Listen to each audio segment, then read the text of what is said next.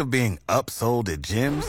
My guy, you're currently a base member? For $90 more, I can upgrade you to our Shred membership. For 130 more, you'll be a Swole member. And for just $300 more, you'll reach Sweat Platinum.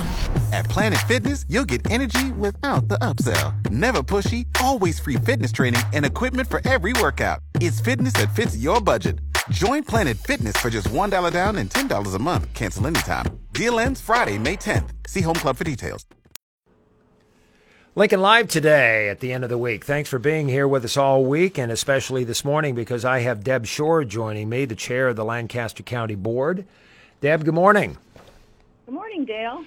Mayor Gaylor Baird, along with uh, Lancaster County officials, were together Thursday afternoon to talk about a welcoming and belonging strategic plan. And what this has to do with is a, a guide, so to speak, to the successful integration of immigrants and refugees into the community. Why don't you tell us all about it? Well, Lincoln has a, a reputation for being a very welcoming uh, community to uh, new immigrants and refugees. And this strategic plan just kind of puts a little bit more structure and support around those initiatives. Um, the steering committee was representatives of the mayor's office, uh, representatives from Lancaster County Health and Human Services, as well as our own uh, Lancaster County Commissioner, uh, Christy Yoakum. And they convened a very large uh, working group. I think it was about 50 or 60 people, members of the New Americans Task Force, plus other community stakeholders, and you know really worked to develop this kind of strategic plan, this kind of forward focus. Um, and they also um, spent a great deal of time serving recent immigrants on their experiences and how this community could improve um, going forward. So, um, a lot to be excited about. Deb, I have to ask because the timing with the conversation around Ukraine uh, would mm-hmm. would I'd be conspicuous by its absence if I didn't ask you. Does this involve Ukrainian refugees and people who have fled the country? Well, I think it certainly puts us in a place to be uh, more welcoming um, when uh, Ukrainian refugees um, are are relocated to our community. But this strategic plan was started many, many months ago, uh, prior uh, to the events that we're seeing um, in in Ukraine. So um, while it did not, the two aren't directly related, it certainly will be a beneficiary um, to help us be more prepared.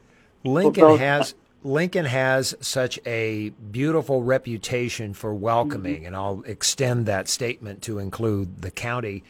But all too often, those of us wrapped up in our little urban world here don't think as broadly about how immigrants benefit from a rural setting in, in, a lot of cases more like their home countries, and it's it's more comfortable for them to be in some open spaces as opposed to a city of three hundred thousand. Well, I would agree with that, and you know the other point is. Um, since uh, 2014, um, our community has grown by about 6.2 percent.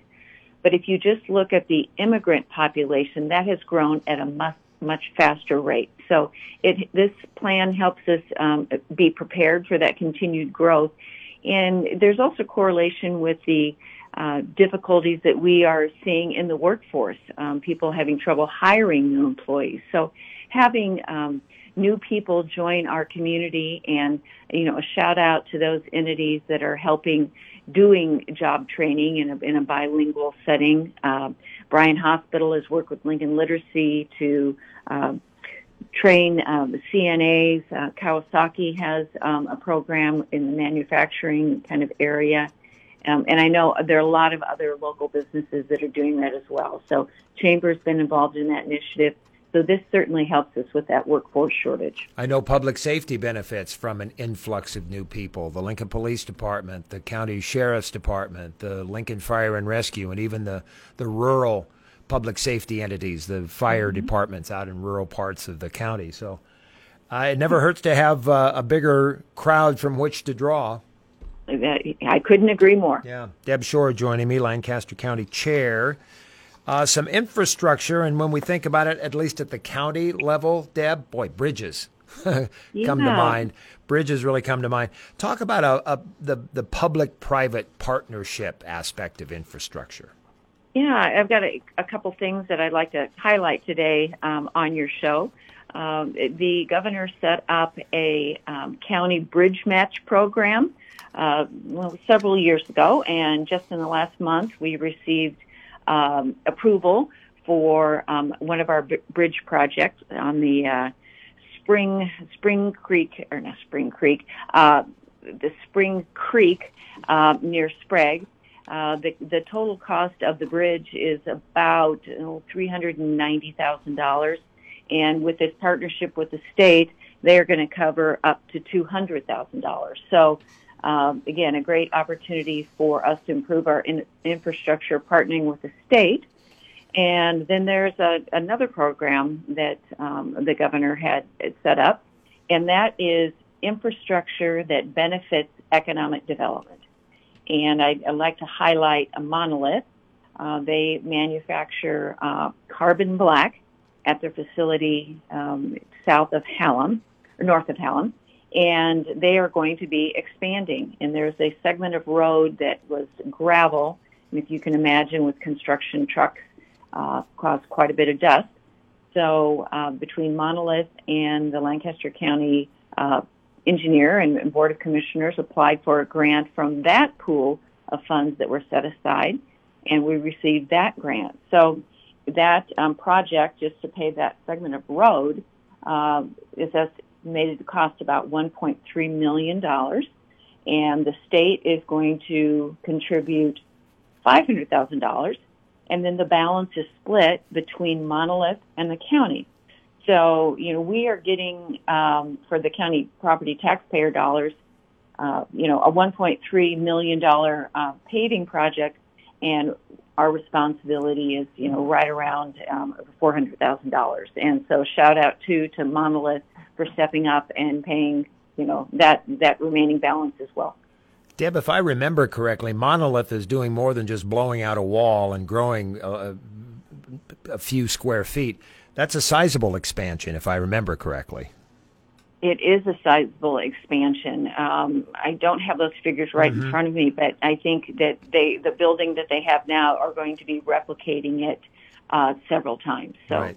um, it, it, you know, a great um, opportunity for employment and you know expansion. I know that they're looking to hire as well. Deb, you used a term when we were getting ready for this conversation eh, that I'd never heard before. What is folded tub girder? As, as, a, as it applies to bridges. Yeah, that um, the uh, the bridge that um, I was uh, referring to that um, we are partnering with the state. It is a folded tub girder. Hmm. Um, it is a kind of a, a, new way to construct a bridge. Um, it is the first one in the uh, state of Nebraska, and the components were manufactured by Valmont, um, you know, right here in Nebraska. So I know our county engineer is really excited for this design concept. And um, to be honest, I probably will go out there and watch part of the installation because I find those things fascinating. I thought I heard a big woohoo going on in the background. That's uh, Pam Dingman. Yeah. County Engineer Pam Dingman, figuratively, of course, not literally. But uh, yeah. Uh, so folded tub girder. Girder, yes. All right. she's always educating us about um, engineering uh, designs and terms. So. All right. Deb Schorr joining me on Lincoln Live today. We have enough time, Deb, to with just a few days left in the legislative session, what has been accomplished uh, for the county and what is, hasn't been accomplished and time will run out? Well, we had a couple um, smaller, I don't want to say cleanup bills, but that were um, were passed earlier in the session, and I can a- address those. Well, I could if we have more time, but I just want to talk about um, a couple that are um, up right now uh, LR 263CA. That is a bill brought forth by Senator um, Carol Blood that would uh, prohibit uh, unfunded state mandates to local cities, um, counties, and other municipalities. Um, it would be something that would go on a ballot to give you know all Nebraskans uh, the the uh, you know right to to approve that constitutional amendment. But we talk a lot in local government about unfunded mandates where the state uh, requires us to do something without providing the funding um, to support that. Um, also, um, just in this last week, they have uh, moved their ARPA project along, and um, there are quite a few things in that ARPA package that are um, important to to Lancaster County. Uh, there's funding to replace uh, some aging ambulances with our volunteer fire squads. There's an increase for developmental um, disability providers, and you know quite a few things that um, we are have been watching and, and supporting throughout that process. Of course, we're watching um, the uh, LB uh, 873. That is um, their, their tax package, uh, corporate and personal income tax reductions, and that's something that we hear a lot um, from our residents. So, an effort there to reduce um, property taxes and um, eliminate the tax on Social Security. So, um, a lot of exciting things, and I, you know, commend our state senators for the, the work that they're doing in these last eight days, which I know will be long nights for them. Deb, I have just a few moments left. I was curious. I had Jason Ball into the studio, and, and Jason's in every month, and we talk all things Lincoln Chamber of Commerce. The chamber we think of uh, representing urban business, businesses within the city. What about out in the county? What is representative of county interests? Well, earlier in our discussion, I mentioned public-private partnerships, and the county's partnership with the Chamber of Commerce is another great example. Uh, we are a paid member of uh, the Lincoln Chamber of Commerce and one of their key stakeholder groups, and uh, work with them to provide economic development opportunities outside the county, whether it's, you know, a, a, business relocation or business expansion. You drive outside of the city limits and you see those entities um, popping up in different places. So we are um, work together with the chamber and it's really, you know, you talk about city county cooperation. So in cooperating with the Chamber of Commerce, you know, we're saving property tax dollars. We're allowing them to do those efforts on our behalf and not run our own little business development and uh, economic uh, recruitment activities. All right, everything from welcoming and belonging to folded tub girders. we, we, we, do we do it all here. You do do it all, Deb, and I appreciate you bringing us up to date every month here on our conversation. Deb Schorr, the chair of the Lancaster County Board, joining me today on Lincoln Live.